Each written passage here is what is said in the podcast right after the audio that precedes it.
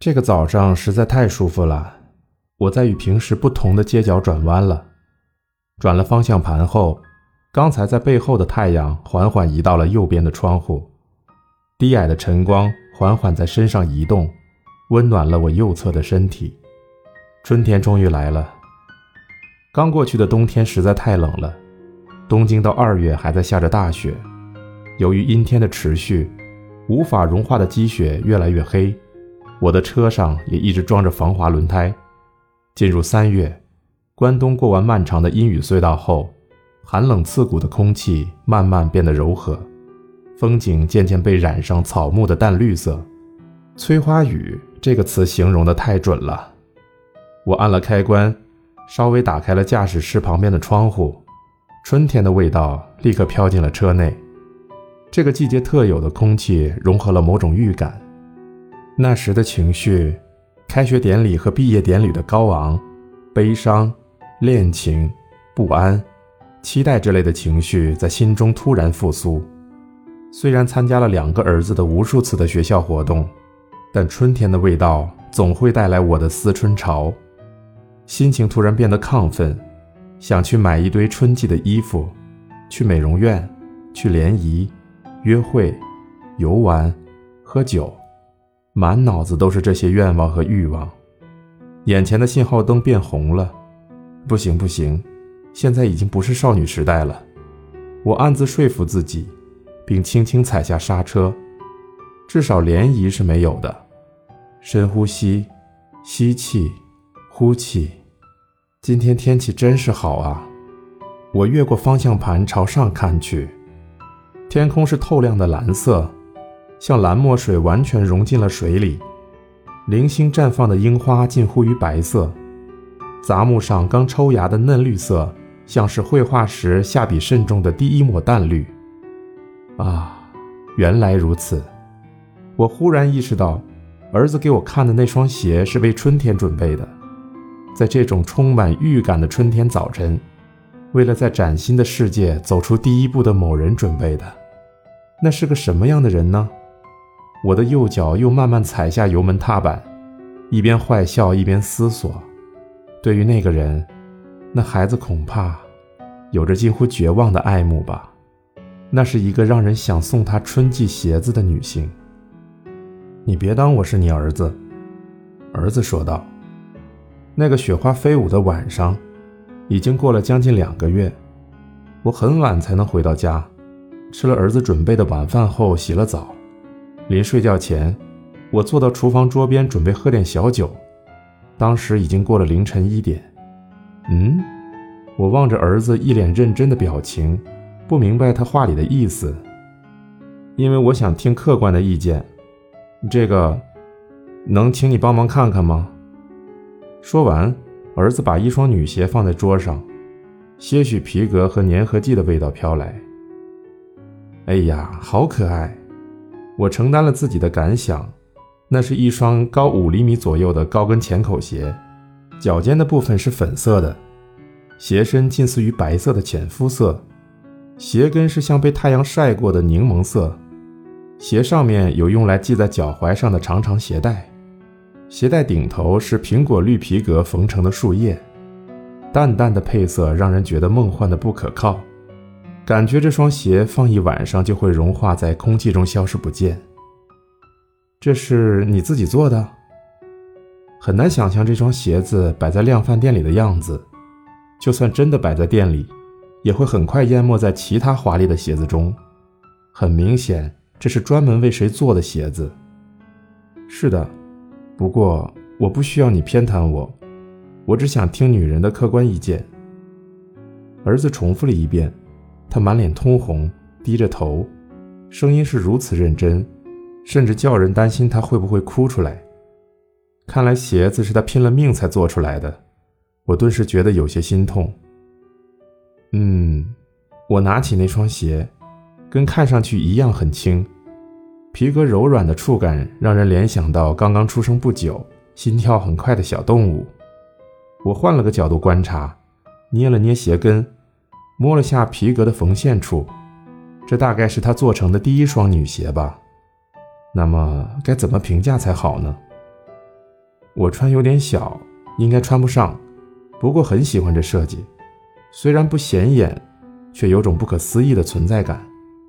如果摆在我常去的那家工作室里，我应该会看入迷吧。我说完，看了一下儿子，他用殷切的视线催促我继续说，那视线里似乎有点想发火的意思。真真沉重啊！虽说是自家孩子，但还是感觉到好沉重。作为高中生的手工品，我觉得相当不错了。这不是身为家长的偏袒。如果不是高中生的手工品呢？他像是已经做好了觉悟，继续问道。也是，你想问的是这个吧？好吧，我放弃，这也是我身为家长的义务。这个嘛，首先我觉得这没法拿去卖，而实际穿起来说不定也有点辛苦，或许穿不了几天就会坏。儿子似乎想说些什么，张开嘴巴又闭上了，湿润的眼眶等我继续说。哎呀哎呀，何必呢？你可以活得轻松点啊。我继续说道：“皮革上起皱，或是有很多细小的擦痕，这也是手工鞋的特点之一。只要不是拿去卖，就没什么。不过呢，比如说，你看，从后面看的话，鞋跟有点左右不对称。我把鞋跟朝向儿子，这样的话，左右两边承担的体重就不同，穿的过程中鞋跟会倾斜的更厉害。还有。”鞋底的铁芯可能太软了。你是指铁芯？嗯，原来那叫铁心啊。说完，我把手指伸入鞋子内，用力按了按脚心的部分，鞋子整体的形状扭曲了。看吧，走着走着，鞋子可能会不断扭曲，所以，所以这完全不实用。儿子用有气无力的声音说完了后半句。没错，我也同意了。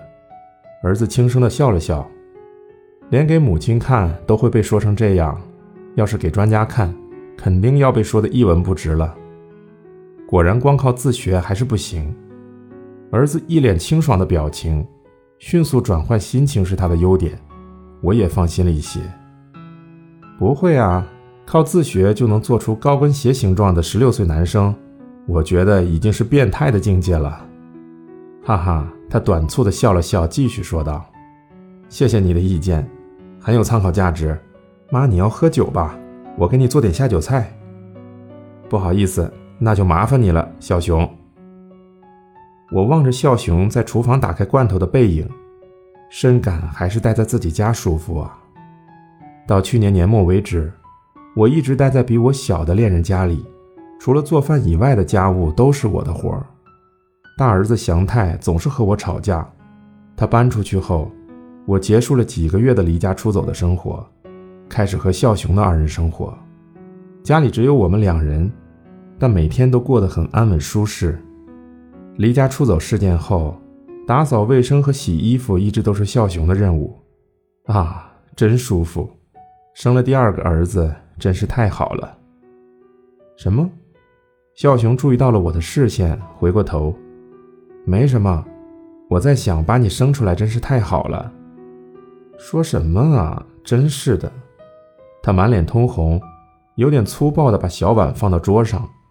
调戏纯真的男生真好玩。小碗里装着用紫苏叶包的沙丁鱼和梅肉。那个你要给谁？我端起第二杯烧酒问道。什么？笑熊从茶杯上抬起头，就是问你。那是给谁的鞋？女朋友？神，这孩子马上又脸红了。不，不是女朋友了。他慌张地说道。哇，那就是为你单相思的女孩做鞋喽？哦，太沉重了。不愧是十几岁的孩子的纯爱。笑熊不高兴了，低着头沉默。哈哈，别人恋爱的话题真有趣。我喝了一大口烧酒。把筷子伸向下酒菜，梅肉和紫苏的味道怎么这么搭呢？喂，那女孩子比你大吧？我坏笑着用筷子指着笑熊，他马上紧张地望着我。那鞋子的设计不像是给高中女孩穿的，真是的，你在哪儿认识的那女孩啊？大学生，大你几岁？孝雄用手挠着通红的耳朵，慢慢喝了口茶，撇开视线，语无伦次地说道：“呃，那个，好像十八九岁吧，也就是大我两三岁。骗人，这是我的直觉，说不定对方是社会人士，搞不好大他将近十岁，真可怜。”肯定没办法在一起的。你这孩子啊，我觉得更有趣了。呃，你要不要喝点酒？不喝，我去睡觉了。他逃了。不过笑雄也变成大人了呢，我感慨不已。那晚独自喝了烧酒，从那之后，孝雄再没提过鞋子的事。